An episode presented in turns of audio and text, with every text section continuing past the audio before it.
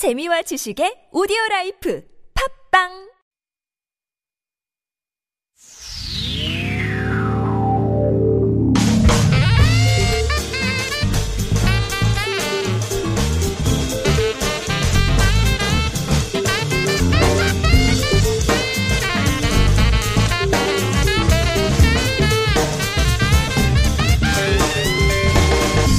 The one and only evening show.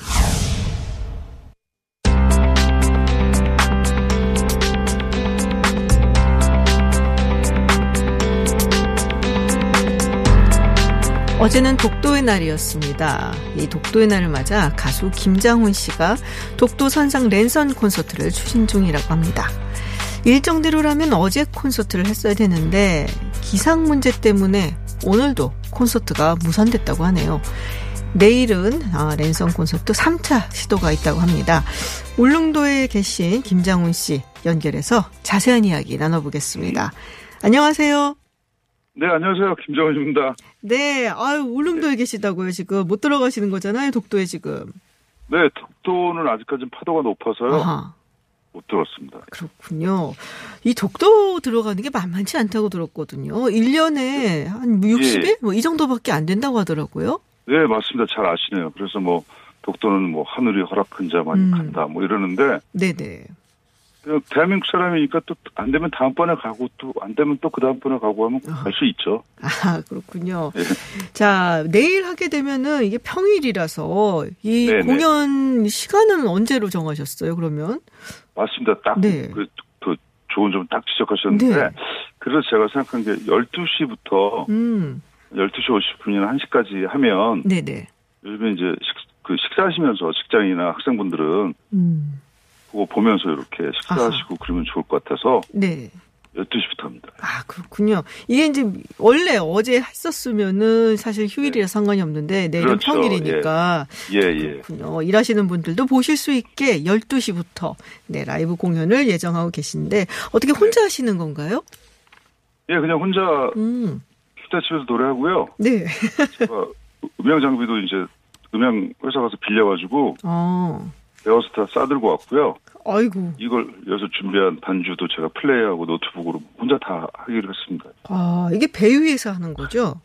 예, 그 허락이 나가지고 네. 배 바깥에 그 갑판 있지 않습니까? 네, 네. 거기서 이제 해서 독도 앞 독도를 선회하면서 쭉 이렇게 돌면서 음. 독도라는 그렇게 독도가 어떤 공연장의 세트가 되는 거죠. 아, 사실 이게 많은 국민들이 이 독도를 이렇게 쫙 봤던 기억은 별로 없거든요. 뭐 약간 좀 네. 비행기에서 찍은 사진이나 이런 영상만 봤지. 우리 김장훈 씨께서 이렇게 콘서트 하시면서 독도 주변을 쫙 돌면은 그것도 장관이겠는데요. 뭐 독도는 대한민국 사람 누구나 어 애정을 안 갖는 사람이 없지 않습니까? 그쵸. 근데 특히 올해는 태풍으로 방파제가 그 부서져서 아하. 매년 그래도 한 천 분씩이 찾아줬는데 입도가 안 됩니다. 올해는 아, 오히려. 위기를 기회로 제가 랜선 콘서트를 하면 천 명이 아니라 뭐 백만 명도 볼 수 있는 게 아닐까 싶어서 네. 좋은 쪽으로 해보자 해서 시작하게 됐죠. 아, 그렇잖아. 날씨 때문에 들어가는 게 쉽지가 않은데, 그나마 이 방파제 파손돼서 입도가 더 어려워져서, 그래서 네. 이런 거 이제 계획을 하셨는데, 사실 네네. 프로페셔널 가수시라면 이 음향이라든 장비 이런 것도 신경이 많이 쓰이시잖아요. 네네네. 네. 근데 이게 배 위에서 하시면은 아무래도 그런 네. 부분이 조금 아쉬우실 수 있을 것 같은데요. 어, 어쨌든 이게 모든 것들이 주어진 상황에서 노래할 수는 없거든요. 사- 네. 사- 누구나 뭐 자기가 원하는 상황에서 일을 하는 건 아니고 저는 이제 무대가 직장인데 음. 제 직장이 어- 이제 배 위로 바뀐 거죠. 네. 그날 이제 뭐 좀 컨디션이 안 좋은 거죠. 그래도 그 상황에서 최선을 다해서 해야죠. 근데 다만 최선을 다해서 나는 괜찮아 이게 아니라 네. 결과도 최선이 나올 겁니다 아마. 예. 아, 자신감도 될 있으시고. 거예요. 네. 아, 이렇게 또 제 자신을 또 다독거려야 돼서 아. 예, 잘할 수 있습니다. 예. 아, 그럼요. 뭐 김장훈 씨뭐 콘서트야 뭐 워낙에 유명한데요. 뭐 아, 선상에서는 더 멋있을 것 같다라는 생각이 드는데 요번에 이 콘서트도 콘서트지만 뮤직비디오를 제작을 하신다고 들었어요. 이제 제가 그 코로나19라는 시절을 맞으면서 누구나 그렇지만 저도 이제 뭐 행사가 다 이제 취소되고 네. 어려운 상황이 되면서 야, 이게 길어지니까 이거 어떻게 해야 되나 하다가 오히려 지금에 할 수 있는 게 뭔가 찾아보니까 처음에는 이제 봉사활동을 좀 다녔고요. 네네. 그 일단 시간이 많이 남잖아요. 음. 뭐 취- 생사 잘 취소됐는데요. 뭐 그래서 방송이랑 네네. 그래서 이제 자원봉사자들이 못 찾아오시는 데 가서 하다가 또 뭐 강원도 산나물 파는 거 도우면서 소상공인 돕기도 하다가 지금은 포스트 코로나 코로나 이후를 대비해서 관광이 좀 활성화됐으면 좋겠다. 네. 그래서 제가 화려광산 프로젝트라고 음. 각 명소를 찾아다니면서 랜선 콘서트를 하고 어, 그것을 통해서 그 지역에서 그 공연을 하는 것뿐만 아니라 여러 곳에 또 제가 촬영을 해서 섞어서 처음에 뮤직비디오로 만들어서 그 지자체에 주면 관광 음. 홍보 자료로 마음대로 활용을 하시는 거죠. 아, 관광 때문에 이제 줄어서 힘들어진 지자체를 위해서 이런 또 봉사로네요. 어떻게 보면은. 근데 어떻게 보면 그동안 우리가 무역 흑자를 계속 봤는데 관광 수지는 거의 한 17.5 이렇게씩 적자를 봤거든요. 에이. 무역 수지가. 네네. 위기를 기회로 나중에 이제 우리나라가 다시 좀 관광 대, 대국으로 발돋움할 수 있는 기회로 만들면 오히려 좋지 음. 않을까. 좀 약간 저는 위기가 오면 네. 이걸 잘하면 좀 더 좋은 쪽으로 할 수 있는 거 아닌가. 좀 이게 좀 버릇처럼 돼 있어서요. 아하. 좋다. 요거 코로나 지나면은 관광 수지 흑자국으로 가는데 아주 100만 분의 1로 도움이 되는 행동을 해볼까 하다가 노래도 하고 뭐 그렇게 주변에 도움도 주고 하는 프로젝트니까 괜찮은 것 같다 해서 시작을 했습니다. 네. 발상의 전환과 함께 선한 영향력이 아닌가라는 생각이 드는데요. 지금 청취자분께서 2170번님, 어떻게 볼 수 있냐고 물어보셨어요. 내일 공연요. 네. 원래 이제 제 유튜브에서 하려고 했는데 네. 그 유튜버 중에 유정호라고 있어요. 네. 그 나눔을 굉장히 많이 해서 유명해진 네, 친구, 네. 또 재미있는 콘텐츠 올린 친구인데 이 친구가 이제 구독자가 100만 명이 넘어요. 아하. 그래서 이 친구 TV로 하면 좀 더 많이 볼 수 있겠다. 네네. 그래서 그냥 유튜브에서 유정호 치시면 12시부터 나옵니다. 아, 유정호 님의 유튜버 유정호 님의 채널을 통해서 뭐 12시, 내일 그러니까 뭐 이제 12시부터. 네. 예, 예. 저도 뭐 이제 유튜브를 하니까 네네. 제 거를 많이 홍보하는 게 중요하겠죠. 그러니까요. 근데 그거보다는 어쨌든 이거는 확장성이 중요하고 캠페인이 중요하니까 네. 어 그런데 하는 게 맞는 것 같은데 음. 어떻게 우연히 연이 돼서 네. 야 그러면 네 거에서 하자 그래가지고 잘 됐죠 뭐 아, 그래도 같이 와 있어요. 예. 아, 그러시군요. 네. 제가 하자 그러니까 저라고 생각을 못 해가지고 처음에 이제 안 믿어가지고 진짜 다- 당신이 김장원이면 내가 노래하면은 가서 저 한국 김치 먹으면서 탈춤 추겠다고 공약을 했거든요. 아, 탈춤 추셔야겠네요. 근데 진짜 제가 하는 게 맞아서 내 민요를 제가 부를 때 배 위에서 그 친구가 아마 한국 전통의 김치 먹으면서 탈춤 출 거예요. 네. 100만 유튜버 채널을 통해서 하시니까 아마도 우리 김장훈 씨 유튜브 채널도 터집니다. 이렇게 된거 는 네. 보니까 네, 터지더라고요. 이런 경우에는 옮겨들 가시니까 또 막. 자, 그리고 이번에 콘서트가 이 사비를 들여서 준비를 하셨다고 들었어요. 네. 네. 그뭐 좋은 의미이긴 한데 그래도 조금 부담이 되지 않으셨을까라는 생각도 들거든요. 그동안 드렸던 거는 사실 제가 돈을 많이 벌었어서 워낙 네. 부담이 안 됐는데 이번 거는 사실 이렇게 협찬을 받으려고 노력을 안간힘을 썼거든요. 아, 네. 저도 뭐 코로나 일주 때문에 타격이 만만치 않아서 음, 뭐. 이렇게 집 월세 밀렸다 내고 뭐 이래요. 아이고. 다행히 저는 이제 건물주가 굉장히 좋으신 분이어서 어. 이 자리를 빌려서 진짜 감사드립니다. 진짜 세- 석 달씩 밀려도 이렇게 재촉도 안 하시고 이야. 아, 저 좋은 나라 가실 거예요. 진짜 나중에. 그래서 그래도 좀 부담이 됐는데 네. 결론은 그냥 달콤한 부담이죠. 뭐. 왜 제일 쓸데없는 게 연예인 걱정이랑 저 유현진 제구력 걱정이거든요.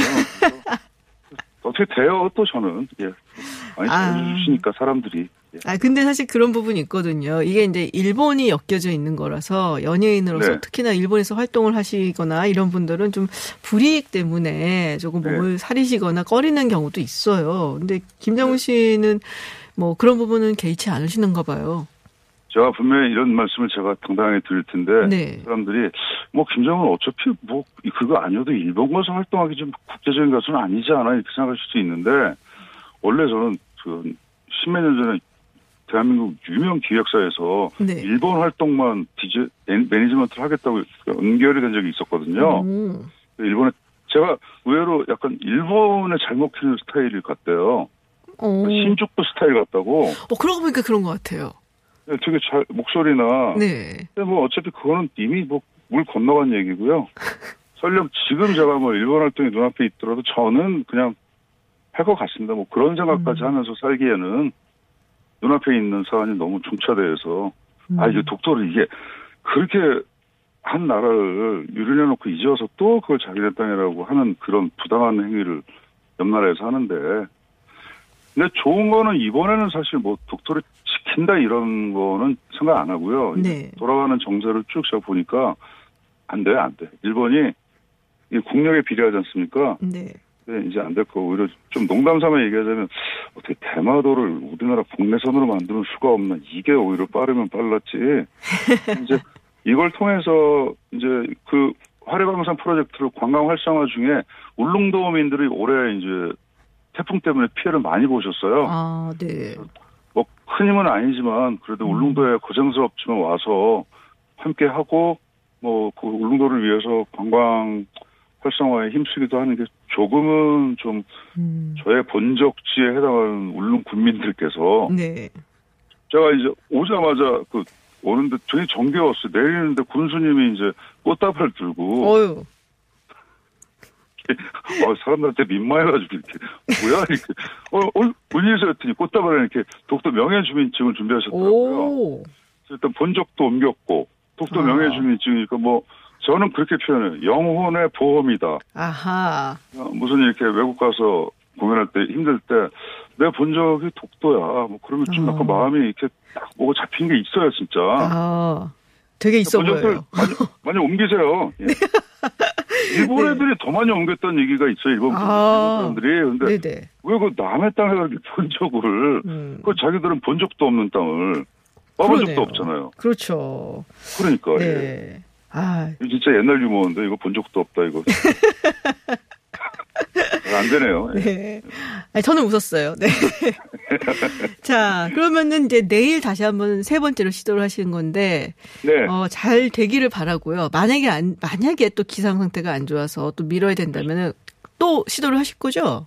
어, 다행인 게 네. 제가 25, 26, 27, 안 그래도 3일은 비워야 된다 해서 27일까지 3차 시도를 남겨놨는데 어, 내일은 파도가 한 50cm 에서 1m 정도에서 능히 할 것 같고요. 어, 그렇군요. 바다는 예측 불가능해서 안 되면은 정말 다행히 28일에 음. 무슨 돈 버는 거였지만 행사 하나가 취소가 됐어요. 네네. 아이고, 이거 기뻐야 되는 게 아닌데, 이게 참.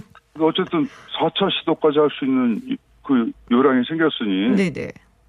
잘 중에 하루는 갈 수 있지 음. 않겠습니까? 아, 그렇군요. 내일은 좀 힘들어도 네. 가서 그냥 해보려고 합니다. 상황에 맞게 이제 배가 작아서 많이 흔들리고 네. 이제 그러려고 흔- 막 흔들리면 그냥 거기에 맞게 그냥 노래를 흔들리는 그대 뭐 이런 노래 하고 어, 네.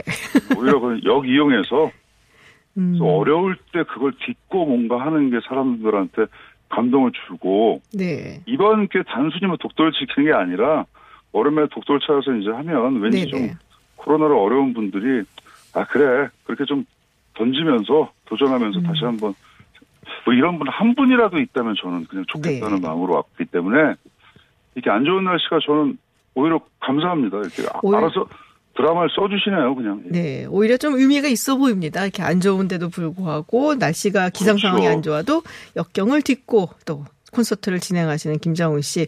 내일 저도 유정호 유튜브, 유튜버님 채널 통해서 네, 12시에 지켜보도록 하겠습니다. 그리고 저 네. 채팅창에다 신청하시면은 네, 네. 들국화의 최정원 씨는 벌써 이제 분양이 들어오셨어요. 아, 이렇게 자- 본인 노래를 제주도의 푸른 밤을 아, 이런 반칙을. 독도의 푸른 밤으로 개사를 해라. 아, 좋네요. 아, 네. 그 채팅창의 사람들하고 같이 개사를 하려고요. 음, 아, 그러고 있습니다. 예. 저도 소통에 참여하도록 하겠습니다. 네, 알겠습니다. 예. 네, 오늘 콘서트 준비를 바쁘실 텐데 이렇게 인터뷰 응해주셔서 고맙습니다. 지금 사실은 기절해 있다가 네. 와, 일어나신 거예요? 제가 진짜 죽는 줄 알았어요. 때문에 어 진짜 바이킹을 한 천 번을 탔더니요. 아이고. 네. 야, 진짜 하여튼, 그, 이렇게 정말 진심으로요. 네, 네. 제가 이렇게 약간 잠깐 쉬다가 한 2년 전에 복귀를 했는데 예전에 당연하던 게 요즘은 너무 감사하거든요. 근데 그 관심을 가져주셔서 진심으로 감사합니다. 아유, 별 말씀을요. 끊임없이 감사해요. 관심을 보- 어, 보여주시는 우리 김장훈 씨께 저희가 감사드립니다. 내가 네. 좀 즐겁고 감동적인 시간 되도록 할, 거, 할 겁니다, 제가. 예, 네, 네. 알겠습니다. 네. 그럼 내일 뵙겠습니다. 네, 고맙습니다. 네, 감사합니다. 네, 네. 감사합니다.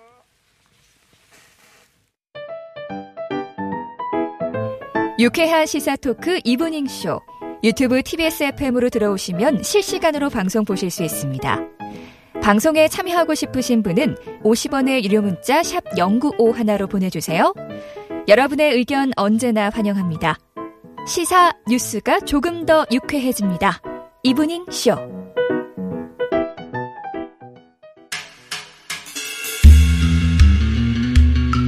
민심계의 어벤져스가 모였다. 쏙쏙 들여다보는 여론 도사들. 이택수 배종찬 윤희웅입니다. 여론조사계 훈남 3인방과 함께합니다. 여론도사들 시간 어서 오세요. 네, 안녕하십니까. 안녕하십니까? 네, 이번 주 국정 지지율 그리고 정당 지지율 좀 알려주시죠. 네, 문재인 대통령 10월 3주차 주간 동향입니다. 긍정 평가가 45.6%, 0.2%포인트 어, 낮은 수치인데 거의 횡보했다고 봐야 되겠죠. 부정 평가 49.6%, 0.4%포인트 하락한 수치. 예, 7주 만에 부정 평가가 50%대에서 40%대로 내려왔습니다. 그리고 정당 지지율 어, 민주당이 35.1% 지난주 대비 2.9%포인트 올랐고요.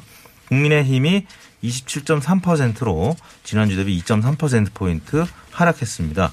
아, 국민의힘이 예, 국감을 맞아서 야당의 시간이라고 이제 하죠. 네네. 지지율이 오를 것으로 어, 전망이 됐지만, 음, 이 라임 옵티머스 이 사태가 지난주에는 어, 양당 지지를 좀 좁혀주는 네네. 그런 음, 영향이 있었는데 이번 주는 김봉현 씨의 어, 옥중 서신이 음.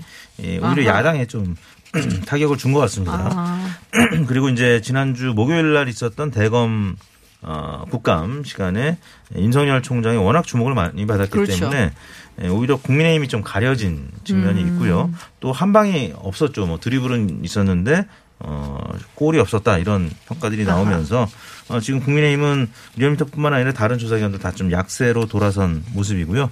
어, 대통령 지지율은 지금 40% 중반에서 계속 횡보를 하고 있습니다. 조사 개요 잠시 들으시고 그리고 이 이야기 이어나가도록 하겠습니다. 이번 조사는 YTN이 리얼미터에 의뢰해 지난 19일에서 23일 전국 18세 이상 유권자 2,527명을 대상으로 무선 전화 면접과 유무선 자동 응답 혼용 방식으로 조사했으며 표본 오차 95% 신뢰 수준에서 플러스 마이너스 1.9%포인트, 응답률은 4.7%입니다. 자세한 내용은 중앙선거 여론조사심의위원회 홈페이지를 참고하시기 바랍니다. 네, 말씀하셨던 것처럼 이 국감 야당의 시간이라고 했는데 사실 가장 눈에 띄었던 사람은 윤석열 검찰총장이거든요. 네, 지금 뭐 수사지휘권 발동에 대한 이야기 뭐 여러 가지 나왔었습니다. 뭐, 뭐 글쎄 뭐 총장이 뭐 장관의 부하가 아니다라는 이야기부터 해서 그리고 이 수사지휘권 추미애 장관 수사지휘권 발동에 대해서 굉장히 부정적으로 이야기를 했는데 어, 이거는 조사가 여러 번 있었던 것 같아요. 그리고 이번에는 어떻게 나왔는지 좀 궁금해요. 연구, 뭐, 여론조사한 것 소개해 주실 게 있으실까요?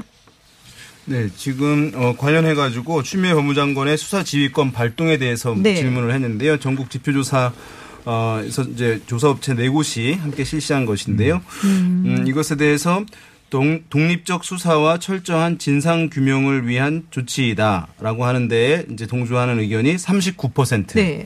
어, 또한 가지 선택지는 검찰을 어, 견제와 압박하기 위한 조치이다. 44%로 나왔습니다. 그래서 한 5%포인트 차가 있긴 합니다만은 뭐 이 정도면은 오차범위 내에서 네네. 그런 상황이라고 할 수 있는데요. 그래서 이것을 어, 추미애 장관의 수사지휘권 발동, 검찰에 대한 발동을 어쨌든 긍정적으로 보는 시각과 부정적으로 보는 시각이 음, 팽팽하게. 좀 맞서고 있는 팽팽하게 맞서고 있는 그런 형국이고 자세히 보게 되면 어, 내가 이제 진보 성향이냐 보수 성향이냐에 따라서 또는 이제 더불어민주당 지지층이냐 국민의힘 지지층이냐에 따라 가지고 긍정적으로 부정적으로 보는 시각이 어, 엇갈리는 그런 양상을 역시 보였습니다. 진영에 따라서 이렇게 좀 갈리는 모습이고 이 라임 그리고 옵티머스 사태 특히 라임 사태의 경우에 뭐 특검을 해야 된다는 얘기가 있고 또 공수처를 해야 된다는 얘기가 있잖아요.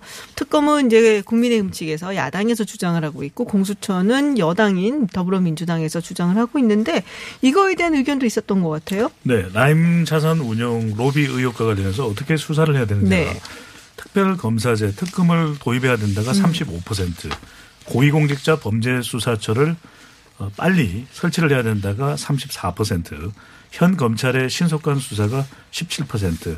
그러니까 어느 한쪽으로만 기울어지고 있지는 않습니다. 앞서 이제 어, 윤 센터장이 이야기를 했던 대로 야당의 주장인 특검과 그리고 이 여당의 요구사항인 이제 공처 설치가 거의 팽팽히 맞서고 있는데 근데 여기 이제 세 번째 이 보기가 있었거든요. 선택지가 네. 현 검찰의 신속한 수사는 17%. 그러니까 음. 검찰 수사가 신뢰받고 있지 못하다. 다른 대안을 필요하다라고 하는 아. 여론은 나타난 것으로 볼 수가 있겠고 결과적으로는 뭐 야당 국민의힘에서 주장을 하고 있지만 이 특검과 그다음에 이 공소 설치가 과연 사실은 두 개가 또 맞서는 이슈는 아니거든요. 공수처는 공수처대로 설치가 돼야 되는 것이고 음. 그렇죠.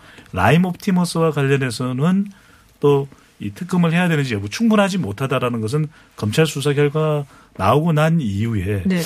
이 여론에 가장 큰 영향을 줄 것은 역시 중도층이에요. 왜냐하면 진영 간 대결, 대결 구도가 되고 있기 음. 그러니까요. 때문에 이 수사 결과에 대해서 중도층은 과연 어떤 의견을 보이느냐 이 부분이 상당히 중요해 보입니다. 음, 그렇군요. 여기서 여론조사 개요. 잠시 들으시죠. 이번 조사는 엠브레인 퍼블릭, 케이스탯 리서치, 코리아 리서치, 한국 리서치가 지난 22일에서 24일 전국 18세 이상 유권자 1,003명을 대상으로 휴대전화 가상번호를 이용한 전화 면접 조사로 진행했습니다. 표본오차 95% 신뢰 수준에서 플러스 마이너스 3.1%포인트, 응답률은 27.8%입니다. 자세한 내용은 중앙선거 여론조사심의위원회 홈페이지를 참고하시기 바랍니다.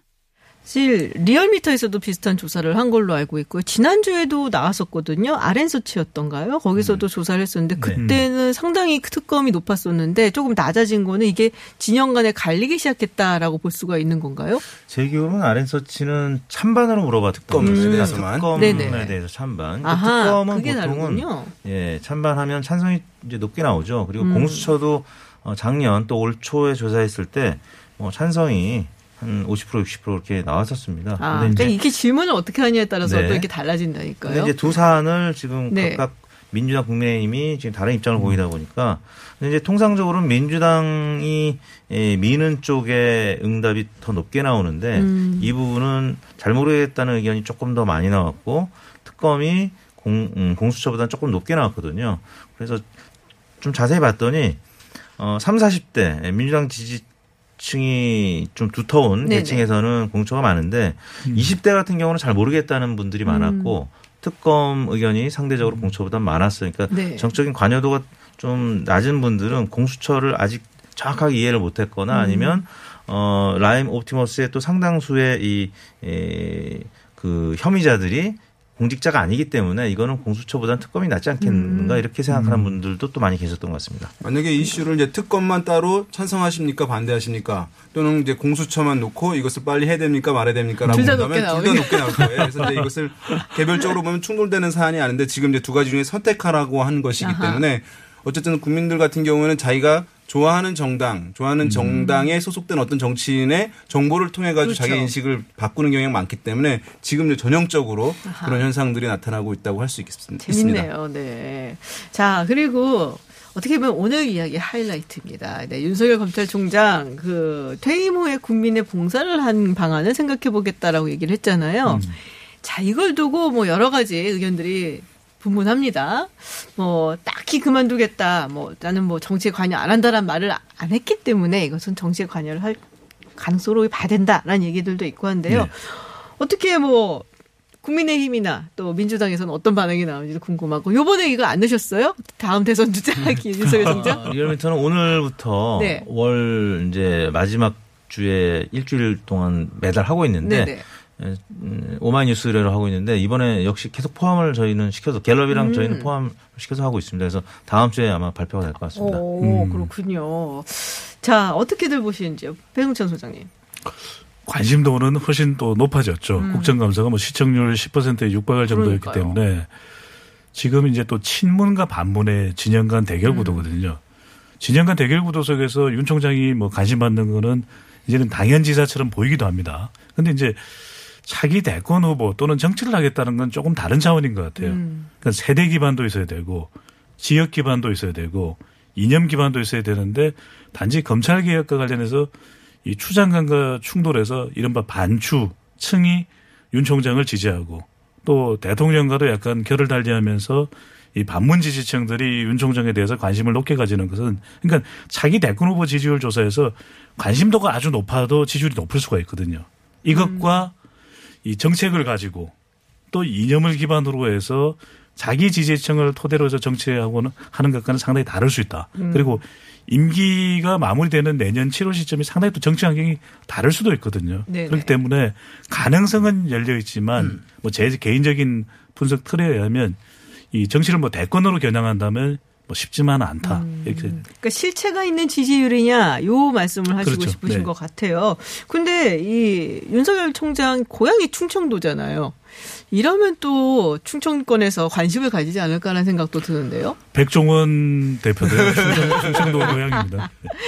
그렇군요. 그 충청이 어쨌든 뭐 그런 대망론들, 충청권 주자들 부각하는 것들을 어쨌든 영원함 지금 중심으로 이루어져 왔으니까 음. 그런 기류가 이제 상당히 존재하는 건 사실이긴 한데 음 지금 이제 보게 되면은 어쨌든 야권에는 상당한 기대감을 주었다는 평가들이 어. 있잖아요. 어쨌든 유력한 대선 주자가 생겨났다. 그러면서 상당히 정부 여당에는 어, 압박감을 주는 그런 이제 인물이 야권에 생겼다라고 이제 평가하는 시각이 있는데 제가 봤을 때는 뭐 그런 시각이 나쁜 것은 아니고 틀린 것은 아닙니다만은 반대로 야권에 오히려 이제 어, 위협이 되는 상황이다. 야권을 굉장히 힘들게 하는 요인이 될 수도 있다. 왜냐하면 윤석열 총장이 만약에 위상이 이제 유지되거나 높아져서 나중에 7월에 됐는데 퇴임될 때 꼭 국민의힘에 들어간다는 보장이 없잖아요. 그 새로운 세력을 만들 수도 있는 거예요. 네네. 어, 그건 그러니까 국민의힘한테는 좋은 일만은 아닐 수도 있고 그럴 가능성이 또 한 가지는 아 야권에 있는 성향층들이 아 윤석열 총장을 야권 주자로 생각하고 있기 때문에 지금 국민의힘 소속에 있는 대권 주자들은 부상하기가 더욱 어려운 거예요. 관심권에서 멀어질 수밖에 없기 어, 때문에 그렇겠네요. 그래서 어, 국민의힘은 지금 경쟁력을 빨리 키워야 되는 건데 자체 경쟁 자체 경쟁력을 이제 윤석열 총장의 부상이 그런 이제 국민의힘에 주는 부정적 효과도 제가 봤을 때는 오히려 더 큰 측면이 이제 있어 보입니다. 그렇군요. 윤석열 기다립니다. 총장이 작년 7월 인사청문회에서는 정치의 소질도 없고 정치할 생각도 없다고 분명히 말했는데 네. 이번 국감 때는 그때랑은 뉘앙스가 완전히 다르죠. 음. 국민들을 위해서 어떻게 봉사할지 그런 방법을 좀 천천히 퇴임하고 나서 한번 생각해 보겠습니다라고 했기 때문에 정치권에서는 부인도 시인도 안 하면 이거는 사실상 시인으로 보잖아요. 그래서 어 지금 뭐 조호영 원내대표도 어 정치랑 담 쌓아야 되는데 이런 네. 부분 조금 우려를 했던 것 같고 홍준표 의원, 홍준표 전 대표도 어 윤 총장 발언 이후에 어 빨리 그만두고 정치권으로 와라. 음. 잘 모시겠다라고 이제 얘기를 하지 않았습니까? 근데 저는 이걸 약간 반어법으로 봤습니다. 네네. 아, 속으로는 오지 마라. 경찰 총장 계속 좀 해라. 왜냐하면 어, 윤 센터장이 말씀하신 대로 이게 일종의 기존 보수 야당의 잠룡들의 지지율을 저지하는 저항선 역할을 하고 있기 때문에 지금 대선 얼마 안 남았고 윤 총장의 임기는 내년 7월인데 내년 7월에 그만두고 갑자기 정치를 한다라고 하면 이 정도 지지를 이제 계속 유지한다고 전제했을 경우에 다른 보수 야권 잠룡들이 클 수가 없거든요. 그리고 그때부터 대선은 1년도 안 남은 시점이기 그렇죠. 때문에 뭔가 어, 하기에는 굉장히 어려운 그런 아. 어, 상황이라서 어, 윤석열 총장은 보수 야권의 양날의 검이다 이렇게 볼수또 있겠습니다. 후보들에게도 영향을 미치겠지만 이 정당의 지지율에는 이념도 중요하거든요. 네네. 그러니까 보수층에다가 중도층까지 가져가야 이 정권 창출이 가능한데 윤석열 총장이 한, 한 축을 형성을 하면 진영 간 대결 구도가 될, 될 가능성이 아주 높습니다. 추장관과의 이제 충돌 또 검찰 개혁과 관련해서 조직을 기반으로 하고 있는 윤석열 총장의 영향력이기 때문에 그렇게 되면 중도가 참 들어오기가 쉽지 않거든요. 국민의힘 쪽으로. 그러다 보면 지지율까지도 영향을 미치는 딜레마가 발생을 할 수가 있는 거죠. 아, 그러니까 국민의힘에 이제 섣불리 들어가지 못하고 있는 약간 중도 보수였다 이런 네. 분들이 윤석열 총장 쪽으로 흡수가 될 수 있으니까 국민의힘에서는 굉장히 부정적으로 본다. 그럼 민주당에서는 오히려 좋게 보겠네요? 그렇지만도 않죠. 왜냐하면 아니에요? 일단은 이 추미애 장관이 법무부 장관으로서 가장 중요한 역할은 이제 검찰 개혁입니다. 네. 근데 윤 총장이 이제 정치적인 의안까지도 시사를 하면서 이 대결 구도는 계속 될 수밖에 없거든요. 그럼 이 대결 구도가 어디까지 갈까? 이 공수처가 설치되고 본격적인 궤도에 오르는 시점 또는 주미 장관이나 윤석열 검찰총장 중 한 사람이 그만두는 시점. 윤 총장은 이제 7월이라고 이야기를 하고 있으니까 네네. 이렇게 관련된 이 대통령이 임명권을 가지고 있는 두 인물이 계속 대결하는 구도가 되면 대통령도 상당히 부담이 될 수밖에 없는 것이거든요. 음. 그렇게 되면 여당으로서도 지금 뭐 지지율을 떠나서 가장 중요한 것은 문재인 대통령 검찰 개혁인데 네. 이 부담은 여전히 남는 음, 거죠. 여당에도 부담이 된다. 그러면은 띄워주면 안 되는 거잖아요. 근데 여당 내에서 네. 신동훈 최고위원이 윤나땡이라고 그랬어요. 어, 윤 총장이 나오면 땡큐다. 아. 예전에 이제 황, 황나땡이라고 있었대요. 저는 이제 이번에 신동훈 최고위원의 이 논평을 보고 알게 됐는데 황교안이 나와서 땡큐다. 근데 그게 어, 현실화됐다. 그래서 음. 일종 이제 어, 좀 평가 절하하는 건데 네네. 어, 역설적으로 보면 배 소장님 말씀하신 대로 어, 이게 우려가 되기 때문에 좀 경계심 때문에 이렇게 또 여기도 반어법이에요, 거죠. 그러면? 예, 그럴 수도 있죠. 그런- 그런데 뭐 지난 대선을 생각하면 문재인 대통령 41% 득표, 홍준표 어, 24, 그다음에 안철수 21. 21%, 그러면 네. 41대 45로 이 보수 진영 혹은 중도 진영이 합치면 이길 수 있었던 선거를 졌기 때문에 이게 만약에 이런 식으로 좀 분열된다라고 음. 하면 민주당에서는 진짜 윤나땡이 될 수가 있는 거죠. 아하, 그렇군요. 그런 또 뜻이 있었다. 네. 아. 자, 다음 주 미국 대선이 있어요.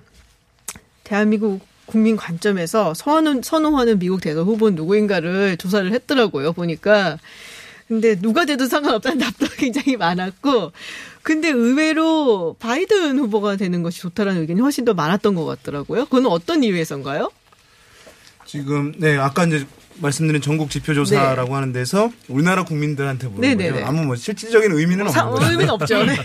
그래서 이제 조 바이든 후보가 당선됐으면 좋겠다는 게 44%. 음. 반면에 공화당 트럼프 후보는 14%니까 뭐 격차 제법 이제 난. 것인데 한때는 이제 트럼프 대통령에 대한 선호도가 제법 높았었는데 그러니까요. 음. 왜냐하면 남북 관계 개선을 하고 이렇게 북미 관계 개선하고 그래서 어떤 국익에 도움이 될 것이라고 하는 인식이 커졌는데 그 이후에 상당히 이제 돌발적인 모습들이 음. 다시 한번 이제 크게 나타나고 하면서 신뢰도가 떨어지고 호감도 떨어져서 뭔가 이제 안정적인 관계를 가져가는 것이 음. 적절하지 않겠다라고 하는 인식이 우리 국민들 사이에 많이 퍼져서 지금 상황에서는 어쨌든 제가 음. 봤을 땐 바이든 후보가 좋아서라기보다는 트럼프 후보에 대한 실망, 네네. 불신 이런 것들이 아하. 비호감 이런 것들이 많이 작용하고 있는 것 같습니다. 이게 방해 분담은 크지 않았나라는 생각이 저는 개인적으로 좀 들기는 합니다. 네, 오늘 여론 도사들과 함께한 시간이었습니다. 배종찬 인사이트 K연구소장, 윤희웅 오피니언 라이브 여론 분석 센터장, 그리고 이택수 리얼미터 대표와 말씀 나눴습니다. 고맙습니다. 네, 감사합니다. 감사합니다. 국내 이슈도 궁금하고 글로벌 이슈도 알고 싶다면 김지윤의 이브닝 쇼. 해외 뉴스 알아보는 서울타임즈 시간입니다. 전주현 캐스터와 함께합니다. 어서 오세요. 네, 안녕하세요. 네, 유튜브 TBS FM 들어오시면 보이는 라디오로도 함께 하실 수 있습니다. 자, 미국이 지금 계속 더 다시 늘고 있어요. 네, 그렇습니다. 코로나 확진자 수가 늘고 있는데 그 와중에 백악관 고위 관계자가 어, 이 코로나19를 통제하지 않겠다. 뭐 사회적 거리두기 이런 뭐 방역 정책 같은 걸 안 하겠다는 뜻인가요? 지금 메도스, 메도스 백악관 네네. 비서실장이 인터뷰를 했는데 지난 주말에요. 백악관은 코로나19 바이러스가 독감처럼 전염성이 강한 바이러스이기 때문에 코로나19 팬데믹을 통제하지 않을 것이다. 대신 백신과 치료제 등을 통제하겠다. 이렇게 얘기를 했습니다. 그러니까 인위적으로 코로나19 감염 확산을 막는 조치는 안 하고 대신 백신하고 치료제를 개발하는 데 집중하겠다. 이런 뜻으로 일단 해석이 되고 있는데요. 그동안 트럼프 대통령 행정부가 이렇게 뭐 마스크 착용이라든가 봉쇄라든가 여기에 좀 미온적인 태도를 보이기는 했죠. 그렇죠. 하지만 팬데믹을 통제하지 않겠다면서 직접적으로 그냥 아예 이렇게 발언을 한건 음. 이번이 처음이어서 굉장히 네네. 이례적이다 이런 일이 나오고 있습니다. 근데 이 말을 한 시점이 미국 내 일일 신규 확진자 수가 8만 명 선을 돌파한 아. 날이었거든요. 그 가운데 나와서 지금 논란이 지금 일고 있는데 즉각 바이든 후보는 코로나19에 패배했다면서 백기를 음. 든 것이 아니냐 이렇게 공격을 하고 있고요. 그리고 이제 말 실수가 아니다. 트럼프 대통령의 전략이 이번 위기의 시작부터 무엇인지 솔직히 인정한 것이 아니냐 이런 지금 성명을 내놓기도 했습니다. 그리고 공화당 내부에서도 비판적인 목소리가 나왔어요. 확산을 막기 위해서 모범을 보여야 할 책임이 있는데 마스크 착용이라든가 사회적 거리두기를 장려해야 되는데 이런 걸 백악관 비서실장이 발표한다는 건 말이 되지 않는다 이런 얘기가 나왔습니다. 그래서 폴리티코는 지금 수백만 명의 미국인들이 고통을 겪고 있고 펜스 부통령 측근이 감염이 됐잖아요. 맞아요. 네네. 그래서 백악관에서 지금 두 번째 확산이 네. 지금 시작이 되고 있는데도 트럼프 행정부가 이렇게 확산 통제를 포기했다는 걸 얘기하는 것이냐 이렇게 하면서 굉장히 비판적인 보도를 아. 내놓기도 했습니다. 그럼 그리고 지금 이게 확산세가 사실은 그 중서부 네. 이쪽으로 나, 막 네, 네, 네. 가고 있거든요. 그렇습니다. 그러니까 어떻게 보면 트럼프 대통령한테 네. 약간 텃밭이라고 할 수 있는 곳들이 네. 지금 계속 유, 재유행이 되고 있기 때문에 그렇습니다. 상당히 상황이 좀 안 좋은 걸로 알고 네, 있는데 아 그래서 이런 얘기를 했네요. 그러니까요. 좀 봉쇄령을 내리는 곳도 있다고 하던데. 그렇습니다. 미국하고 유럽이 지금 확산세가 네네. 정말 심각하거든요. 지금 일부 지역에서 지금 입원 환자가 너무 많이 들어서 고민을 하고 있는 곳도 있는데 일단 텍사스 주지사 그래서 연방 정부에 군병원 활용할 수 있게 해달라 이렇게 얘기할 정도로 지금 심, 심각한 상황인데 특히 유럽도 만만치가 않습니다. 프랑스 얘기 저희가 지난주에. 해드렸는데요. 25일에 신규 확진자가 5만 명이 늘었습니다. 5만 2천 명. 그래서 24일에 역대 최대 기록이 4만 5천 명 선이었는데 이걸 훌쩍 또 넘어섰습니다. 네네. 하루 만에 이렇게 많아졌고요. 지금 프랑스 누적 확진자 수가 113만 8,507명이에요. 그래서 이렇게 봤더니 미국, 인도, 브라질, 러시아에 이어서 세계 5위가 돼버렸습니다. 어. 어느새 지금 프랑스가 확진자가 늘면서 네네. 이렇게 되고 있고 스페인하고 이탈리아도 지금 굉장히 음. 전망이 안 좋거든요. 그래서 봉쇄 조치를 내렸는데 스페인이 오후 11시부터 다음날 새벽 6시까지 이동을 제한하는 국가 경계령을 발동했습니다. 그러니까 3월부터 6월까지 1차 봉쇄를 내렸는데 7개월 만에 다시 내렸고요. 네. 이탈리아에서도 25일에 신규 확진자가 2만 1000여 명 늘었습니다. 2만 명을 또 넘어섰어요. 그래서 정부가 음식점과 주점의 영업 시간을 저녁 6시까지로 제한을 했습니다. 그리고 영화관, 헬스클럽, 극장을 폐쇄하는 준봉쇄 수준의 정책을 발표했거든요. 이게 다음 달 24일까지 지속이 될 예정이기 때문에 지금 속속 봉쇄를 택하는 유럽 국가들이 늘어나고 있습니다. 근데 이제 많은 분들이 오후 11시 스페인 같은 경우 오후 네. 11시부터 이동을 제한하는 게 도대체 무슨 상관이냐고 네. 하실 수 있는데 거짓말하고 제가 스페인 갔더니 저녁 먹으러 제가 한 8시쯤에 식당을 들어갔는데 네. 저 말고 또 한 테이블 딱 두 테이블 있더라고요. 아, 시작조차 굉장히 늦어요. 시간. 네. 워낙에 늦기 때문에 네. 이 오후 11시면 한창 먹고 이제 막 그렇죠. 이럴 때거든요. 어떻게 네, 보면은. 네. 얘기 또 이제 2차 나누고. 갈까? 뭐 네. 이런 얘기하고. 그래서 이제 아마 그때를 한 것 같은데. 근데 이탈리아 저녁 6시까지 영업 시간을 제한한다는 것은 거의 뭐 저녁 영업을 하지, 말라. 네, 이런 얘기랑. 똑같이 들리네요. 네, 네, 그렇죠. 자, 이건 약간 좀 충격적인 뉴스예요. 저도 사실 보고선 이게 도대체 뭐지? 막 그랬는데 네. 카타르 공항에서 조사나가 발견이 됐고 네. 그래서 공항 측이 여성 승객을 대상으로 해서 약간 좀 무차별적인 것 같아요. 강제적으로 신체 검사를 했다. 네. 이게 그래서 논란이 굉장히 많이 되고 있어요. 이 일에 카타르 도하에 있는 하마드 공항의 한 화장실에서 조사나가 발견이 됐습니다. 네. 그러니까 카타르 당국이 친모를 찾겠다라면서 음. 공항에 있던 여성 승객들을 대상으로 알몸 신체 검사를 실시한 거예요. 아이고. 일단 이게 알려진 게 호주 매체를 통해서 네, 알려진 맞아요. 건데 호주 매체에 따르면 여성 승객들이 이유를 통보받지 못했었다고 합니다. 그래서 활주로에 있는 구급차에 실려가서 속옷을 다 벗은 뒤에 검사를 받았다고 해요. 그래서 항공기에 탑승하려다 검사를 받은 사람들 중에 일단 호주 여성은 13명으로 알려졌는데 지금 승객들이 동의를 하지 않았답니다. 그런데도 강제로 데려가서 검사를 시킨 거예요.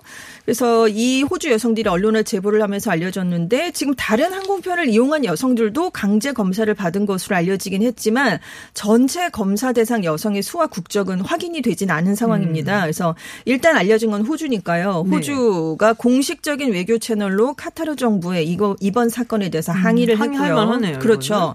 하마드 공항이 성명서를 발표했는데 의료 전문가들이 아이를 간 낳은 여성이 돌아다니면 건강에 큰 문제가 발생할 수 있다고 우려했기 때문이다. 아, 그것 때문일까요? 그러니까요. 그렇게 얘기를 하면서 조사나가 발견된 장소에 접근이 가능했던 승객들에게 협조를 요청했었다라고 했지만 이 받은 여성들은 전혀 이유를 통보받지 못했기 때문에 협조라는 건 없었다 이렇게 얘기를 하는 거고요. 카타르 항공은 아예 논평에 응답을 하지 않은 것으로 알려졌습니다.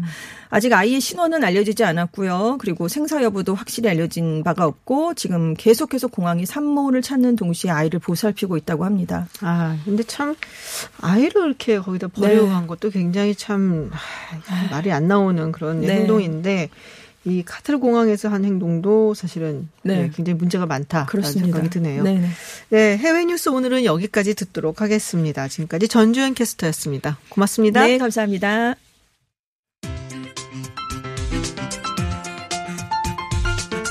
세상 이야기가 더 재미있어지는 시간. 김지윤의 이브닝 쇼.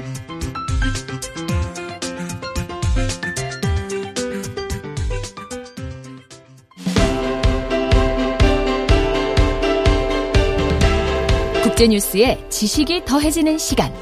월드 클래스. 네, 일본이 후쿠시마 원전 오염수를 바다에 방류하겠다는 결정을 11월로 미뤘습니다. 그런데 어쨌든 오염수 방류는 다가올 것으로 보이는데요. 자, 이를 향한 국제사회의 공조 과연 잘 이루어질지도 궁금합니다. 네, 이기범 아산정책연구원 국제법 센터장과 함께합니다. 어서 오세요. 예, 안녕하세요. 네, 유튜브 TBS FM 들어오시면 보이는 라디오로도 함께 하실 수 있습니다. 어, 오염수 방류 이- 뭐 거의 기정사실화 된 거죠? 이렇게 예, 그렇다? 봐야 됩니다. 원래는 내일 결정하기로 했었죠. 음. 근데 이제 한 달 정도 네네. 11월로 이제 미룬다고 했는데 뭐 미루는 이유는 일본 국내에서도 반발이 상당한 것 같아요. 아, 일본의 환경단체나 이런 곳에서요? 어민들이요. 어민들. 예. 음. 어민들 입장에서는 그러니까 지금 방류되는 지역이 있을 거 네네. 아니에요. 그 주변 주변에 아하. 있는 이제 어 어민들 입장에서는 음. 그러면은 본인들이 잡을 수 있는 어족 자원이 이제 오염될 수 있는 가능성이 그렇죠. 있잖아요. 뭐 과학적인 증거를 떠나서 이게 심리적으로 당연히 그렇게 생각할 거 그렇죠. 아니에요. 거기서 온 거야 그러면은 뭔지 좀 찝찝해서 예. 그걸. 잡아서 팔아야 되는 사람들 입장에서는요. 음. 그러다 보니까 반발이 심한 것 같아요. 음. 또 이제 스가 내각이 출범한 지 얼마 안 됐잖아요. 네네. 그러니까 지지율 관리도 해야 되니까 음. 이게 11월로 이렇게 미루는 것 같습니다. 아, 그래서 어민들 때문에 11일로 11월로 미룬 것 같다. 예. 수강내가 뭐 요새 지지율은 어떤가요? 뭐 그래도 50%는 넘는 것 같아요. 음. 근데 이제 그 조금 떨어졌다, 뭐 12% 떨어졌다, 뭐 이런 얘기 들리기는 하는데요. 뭐 이것뿐만은 아니겠죠. 근데 다른 이유도 예, 있지만. 근데 이 지금 원전 그 오염수 방류 문제는 음. 어뭐 지지율을 올리는 이슈는 아니잖아요. 그렇죠. 예, 그러다 보니까 신중하게 뭐 신중한다는 게 예, 그냥 미룬다? 뒤로 미루는 거죠. 아, 자, 우리 정부가 이게 이제 국제 여론을 좀 조성을 하겠다라고 나서기도 했었는데 어떤가요, 성과가? 어 별로 이렇게 아주 괄목할 만한 성과는 없는 없어 보입니다. 아. 왜냐하면은 그 뉴스 가운데서는 그 정부 차원에서 공식적으로 반대하는 국가는 전 세계에서 한국 하나 아니냐 이제 이런 얘기도 나오고 있고요. 음. 그러니까 왜냐하면 우리 생각에는 국제사회가 이 문제에 대해서 어 이거 굉장히 심각한 문제 아니냐라고 네. 이게 공조를 할 것 같았는데 네네. 실상 그렇지 않다는 거죠. 예를 들어서 중국만 해도 주변국과 협의해서 신중하게 결정해야 된다. 그게 사실 원론적인 얘기거든요. 음, 그렇죠. 그 어떤 문제도 다 주변국과 음. 협의해서 신중하게 해야죠. 네. 예, 그 말인즉슨 한국만큼 이것을 심각하게 여기는 나라가 많지 않은 것 같아요. 음, 예, 물론 환경 단체들은 네네. 예, 여기서 심각하게 민간 차원에서는 예, 민간 차원에서는 이야기를 합니다만은 어, 국가 차원에서는 예, 이 문제가 그렇게 다뤄지지 않고 있습니다. 어, 그럼 왜 그런 건가요? 그러니까 일본의 설명도 이렇게 뭐 그러니까 이걸 자세히 이제 들여다보지 않으면 네. 일본 입장에서는 딱 이 얘기거든요. 그 이제 오염수가 이제 하루에 한 뭐 160톤, 170톤 음. 이렇게 나온대요. 그런데 지금 이게 탱크에 넣어놨잖아요. 네네. 예, 탱크에 넣어놨는데 탱크에 이제 포화될 수 있는 양이 137만 톤인데 음, 지금 현재 123만 톤이 차 있다는 거예요. 음, 거의 다 됐네요. 예, 네. 거의 다 됐죠. 그래서 만약에 이제 방류를 결정하게 되면 한 2년 정도 있다부터 이게 실제로 음. 시작이 되는데 그 일본 입장에서는 이것을 갖다가 어 이렇게 오염수를 처리했다라는 거죠. 네네. 예. 그래서 일본 내에서는 오염수라고 안 부릅니다. 아, 그래요? 처리수라고 부릅니다. 처리수? 예. 그래서 우리가 습관적으로 만약에 처리수라고 쓴다면은 그거는 조금 일본의 입장을 그냥 무의식적으로 받아들이는 이제 그런 음. 오, 형국이 됩니다. 그 말이 되게 중요하더라고요. 그렇죠. 사실은. 오염수는 뭐 쉽게 말해서 오염돼 있다는 네네. 의미고요. 처리수는 오염을 처리했다는 얘기잖아요. 그렇죠. 그래서 일본 내에서는 공식적으로는 처리수라고 그럽니다. 그래서 뭐 우리도 우리가 잘은 모르지만은 그래도 그 방사능 물질들이 많을 거 아니에요. 네. 예, 이것을 갖다가 잘 처리했다는 게 일본의 일, 일단 주장이고요. 그게 네. 뭐 조금 그 환경단체나 이렇게 봤을 때는 좀 부- 많이 부족해 보이긴 합니다만은 네네. 그리고 또 하나는 이것을 실제로 그러면은 이 오염수를 어떻게 할 것이냐로 이제 들어갔을 때 뭐 바다에 방류하는 방법이 있고 지하에 묻는 음, 방법이 네. 있고 예. 그다음에 이제 대기에 이제 이렇게 보내는 방법이 네네. 있는데 어, 오늘도 오늘 뉴스에서가 제가 봤는데 그 우리나라 이제 전남 도지사께서는 뭐 이제 지하에 묻는 게 좋다 이렇게 음. 말씀을 하셨던 것 같은데 근데 일본 입장에서는 가장 경제적인 게 무엇이냐로 지금 접근을 하는 것 같아요. 음. 그냥 쉽게 말해서 가장 싼 게 무엇이냐 이게 바다에 흘려 보내는데 그냥 흘려 보낼 수는 없으니까 최대한 희석해서 그, 예, 그 최대한 그 방사능 물질을 갖다가 제거했다,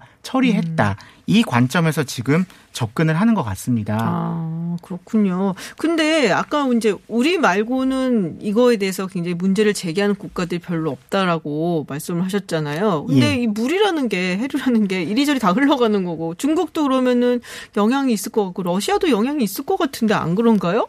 제가 보기에는 전 세계가 다 영향, 영향이 있을 뭐 것 그렇죠. 같습니다. 예, 예. 언젠가는 영향이 있다는 거죠. 네네. 그게 단순히 한두 달은 아니겠지만 1년이고 몇 년이 지나면은 바다는 다 연결이 돼 있으니까요. 그렇죠. 그리고 그 바다에 사는 수많은 이제 어족 자원들이 그런 방사능의 영향을 받게 되는 것도 사실일 거고요. 네.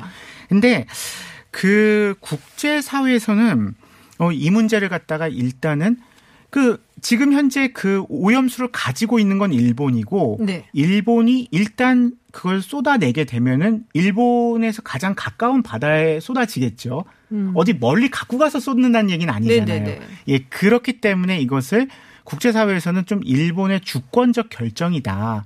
그러니까 음. 버리는 것 은 주권적으로 왜냐하면 버리는 순간에는 여하튼 일본이 가장 큰 영향을 받기는 하겠죠. 네네. 바로 뭐 저- 거기서 버릴 테니까. 예, 그래서 일본 영해에서. 그 주권적 거- 결정이라는 것을 갖다가 굉장히 그좀 어, 그 말이 조금 이제 국제사회에서는 조금, 아, 그럴듯하게 들리는 것 같아요. 음. 근데 이게 반은 맞아요. 버리는 것 자체는 주권적 결정은 맞겠죠. 네네. 근데 그 버린 물질이요. 다른 국가에게 안 좋은 영향을 미친다면 그건 사실 국제법 위반은 맞습니다. 음. 왜냐하면 특히 환경법에서는 네. 어느 나라도 자국의 영토를 다른 나라에 손해가 나는 방식으로 사용하면 안 된다. 뭐 그 말은 쉽게 말해서 내가 버렸더니 네네. 다른 나라에 영향이 주어지면 안 된다는 얘기잖아요. 음. 그 원칙은 확실하게 정립된 원칙입니다. 어. 근데 그 국제법 원칙을 생각하면은 일본이 국제법 위반일 걸로 보이는데 네. 버리는 것 자체 버려서 오늘 현재 버린다는 거에만 그 초점 행동- 맞추면 아, 그 행위 자체는. 예 주권적 결정일 수 있습니다. 아. 예 근데 주권적 결정이 나 다른 나라에 영향을 준다면 그건 국제법 위반이 되죠. 그러니까 그, 어. 행동을 좀 쪼개 보면 되는 거죠. 행동을 좀 쪼개보면, 그러니까 예. 일본이 자기네들의 영해에 그걸 버리는 것은 뭐 자기네 영해에 버리는 거니까 주권적 결정이라 볼 수 있겠지만 이게 결국에는 어딘가로 흘러가서 다른 나라에 피해를 주게 되면 그것은 국제법 위반이 될 수 있다. 예, 그건 맞습니다. 그 원희룡 지사가 예. 네 국제사법재판소에 이거를 제소하겠다라는 얘기를 한 것 같아요. 국제 재판소라고 국제재판소, 예, 네. 예. 국제재판소 이게 어, 어떻게 되는 건가요? 이렇게 되면은 이게요 이론적으로는 가능합니다. 어. 이론적으로 가능하다는 것이 어 만약에 이제 우리가 제소를 한다면은 네. 우리도 그렇고 일본도 그렇고 유엔 해양법 협약의 당사국입니다. 음. 그래서 유엔 해양법 협약상의 분쟁 해결 절차를 이용해서 어 중재 재판소로 갈 수 있습니다. 중재재판소. 예, 그런데 보통 우리 남중국해 중재 재판소처럼 예, 그런 그때 중- 그 필리핀 그것도 예, 그것도 중재재판소로 어. 갔거든요. 그래서 중재재판소로 갈 수는 있는데 문제는 이거는 버리는 순간이 이제 막아야 되잖아요. 아 애매해. 예, 그래서 보통 우리 이제 국내에서는 네. 가처분이라고 부르는 것처럼 음. 국제재판소에도 그런 절차가 있어요. 어. 그래서 이 버리는 행위를 중지시켜야 될 거 아니에요. 그렇죠. 그 중지 명령을 받기 위해서는 국제해양법 재판소로 가야 됩니다. 국제해양법 재판소. 예, 그런데 문제는 뭐냐면은 오늘은 갈 수 없습니다. 오늘 당장 버리고 있지 않잖아요. 아. 그러니까 2년이나 3년 뒤에 방류가 시작이 되면은 이때 국제해양법 재판소에 한국이 일본의 방류 행위를 중지시켜 달라고 음. 이렇게 이제 가처분 을 하고요. 네. 그 다음에 중재재판소에서 일본이 국제법을 위반했는지 안 위반했는지를 이제 따져볼 수가 있습니다. 아, 복잡하네. 복잡합니다.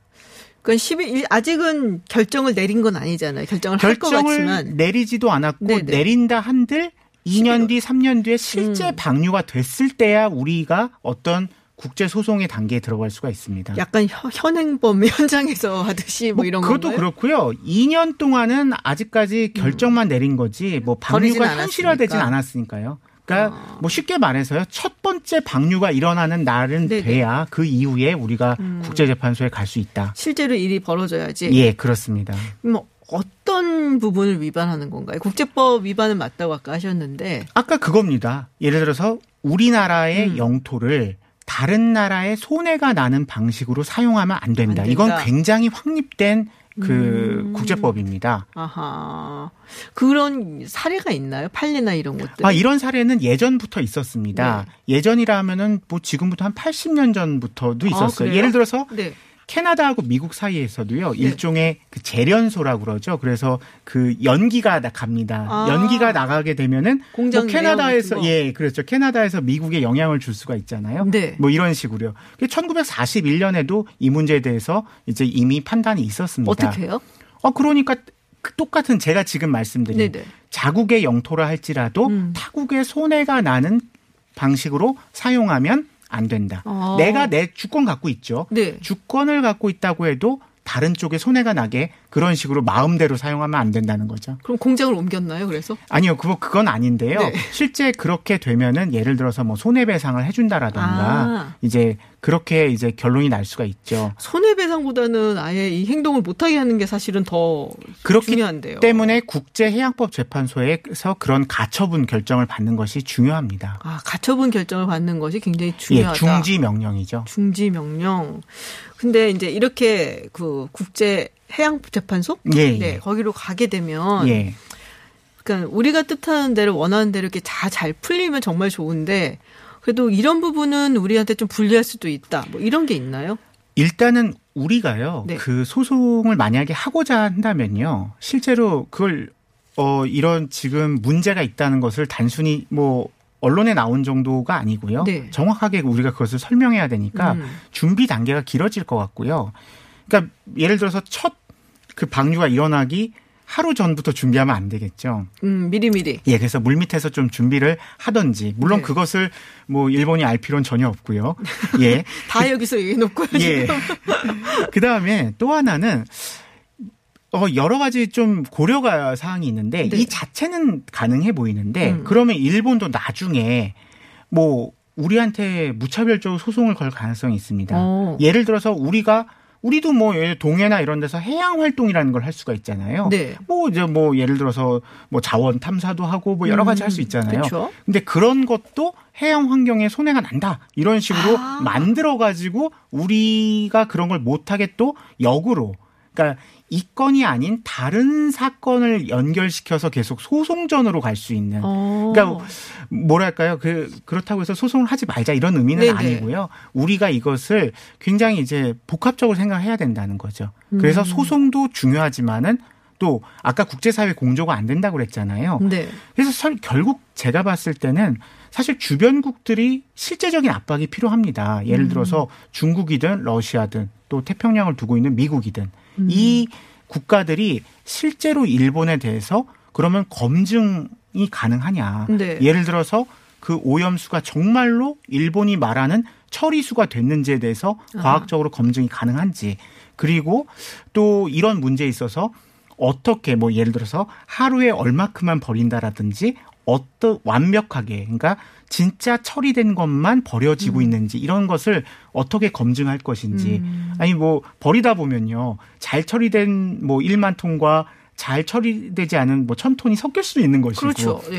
모르잖아요. 그렇죠. 그러니까 이런 절차라든가 근데 이게 국제사회는 좀 한계가 있는 것 같아요. 음. 제가 말씀드린 것처럼 다른 국가들 입장에서 너무 멀어요. 일본이요. 음. 예를 들어서 남미 국가들 입장에선 일본 앞바다에서 일어난 일은 너무 멀어요. 뭐 우리도 남미 아파트에서 일어난 일이 멀죠. 예, 그러니까 우리도 역으로 그렇게 되면은 아 그냥 또 지나가는 뉴스가 될 수 있잖아요. 네. 그래서 중국, 러시아는 실제 주변국이 맞고요. 네. 그 다음에 미국도 여하튼 태평양을 음. 가, 이렇게 함께 하고 있기 때문에 이런 국가들이 실질적인 압력을 주는 것이 더 음. 나은 것 같아요. 아하. 예를 들어서 실제 방류가 2022년, 23년에 이루어진다라고 했을 음. 때 그러면은 차기 미국 정부가 네. 누가 될지는 모르겠지만은 아, 지금 환경 중시한 대통령 후보 한 명이 서- 떠올리긴 합니다만. 예, 네. 그 누가 될지 모르지만은 그 대통령이 사실상 예, 뭐 음. 기후 변화 파리 협정에 이제 다시 복귀하는 것 플러스 네. 이제 이 문제도 좀 음. 생각을 해봐야 되지 않을까 예, 생각을 합니다. 알겠습니다. 네, 오늘 이기범 아산정책연구원 국제법센터장과 함께 일본의 후쿠시마 원전 오염수를 바다에 방류하는 결정에 대해서 한번 알아봤습니다. 오늘 말씀 고맙습니다. 예, 고맙습니다. 네, 김지윤의 이브닝쇼 오늘 방송은 여기까지입니다. 저희는 내일 6시 10분에 여러분을 기다리겠습니다. 지금까지 김지윤이었습니다.